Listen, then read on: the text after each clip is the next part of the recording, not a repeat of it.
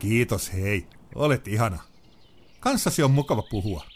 Ymmärrät tuon aivan oikein ja olen samaa mieltä. Painun mäkeen, sinähän idiotti uuvattisuvakki olet. Miten tuommoinen saa kulkea vapaana? Sinä et kyllä osaa mitään ja säkki päässä sun läskin pitää valoisaan aikaa. Joopa joo. Meidän kädellisten nisäkkäiden käytös sosiaalisessa mediassa on muuttunut todella törkeäksi. Vajat kymmenen vuotta sitten Facebook nousi suuren yleisön silmiin.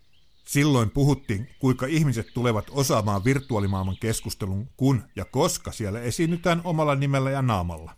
Lapsellisesti uskottiin, ettei kukaan kehtaa kirjoittaa toiselle ihmiselle semmoisia, mitä ei ole valmis sanomaan naamatustenkin.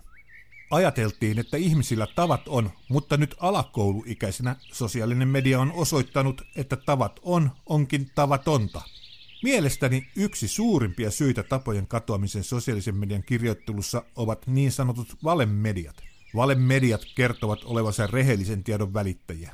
Näissä nettijulkaisuissa totuudet ja fiktiot sekoittuvat surullisesti. Siellä tarjotaan moderoimattomat alustat virtuaalioksennuksille. Kymmenet ja jopa sadat tuhannet lukijat saavat näiden medioiden kautta tehokkaan tavattomuuskoulutuksen. Opitaan sanomaan ja purkamaan mielipiteet välittämättä sanojen seurauksista. Mitä härskinpää sen siistimpää. Sieltä sama tyyli on siirtynyt kaikkialle.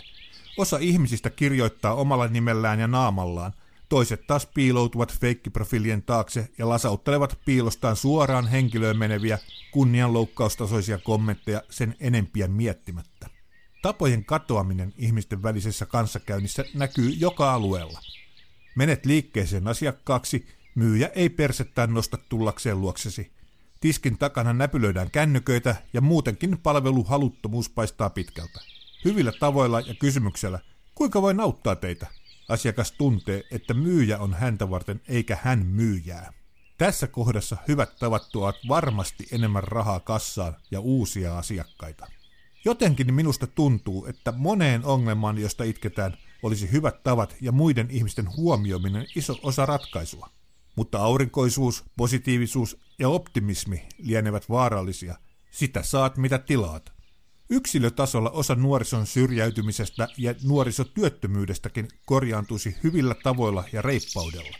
Varpaitaan katseleva mutisia vai nuori, joka esittäytyessään kättelee ja katsoo silmiin reippaasti nimensä sanoen.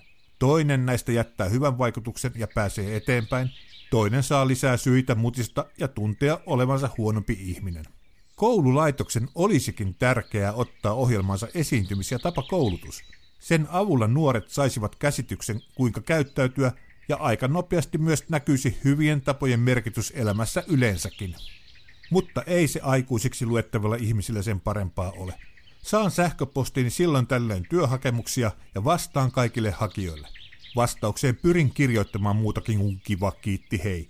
Varsinkin, jos hakija on kunnioittanut minua sen verta, että on oikolukenut ja korjannut kirjoitusvirheet hakemuksestaan. Annan vastinneeksi positiivisen kiitos ei-vastauksen ja kerron laittavani hakemuksen talteen, koskaan kun ei tiedä mikä on tilanne kuukauden kuluttua. Ikävä kyllä harvinaisia ovat ne hakijat, jotka lähettävät kiitoksia vastauksestasi ja mukavaa bla bla bla vastausmeilin. Aika tavatonta, ja jokainen hakija, joka unohtaa tuon kohteliaisuuden, kokee Dell-nappulan kutsun, eikä varmasti pääse sähköpostikansioon nimeltä hakemukset. Tavattomuudesta ja töykeydestä on tullut normi. Enemmän nykyään kiinnitetään negatiivista huomiota hyvä kuin huono tapaisiin. Kaipa se sitten on sitä pahan olon purkamista, ja kun paha olo saadaan siirrettyä jonkun muun korvien väliin, oma olo paranee. Ja jos ei parane, niin seuraava kommenttioksennus auttanee. Hyvä esimerkki töykeyteen turtumisesta oli yhdessä piilokameraohjelmassa. Auton kuljettaja heilutteli keskisormea ratin takaa ohitse käveleville.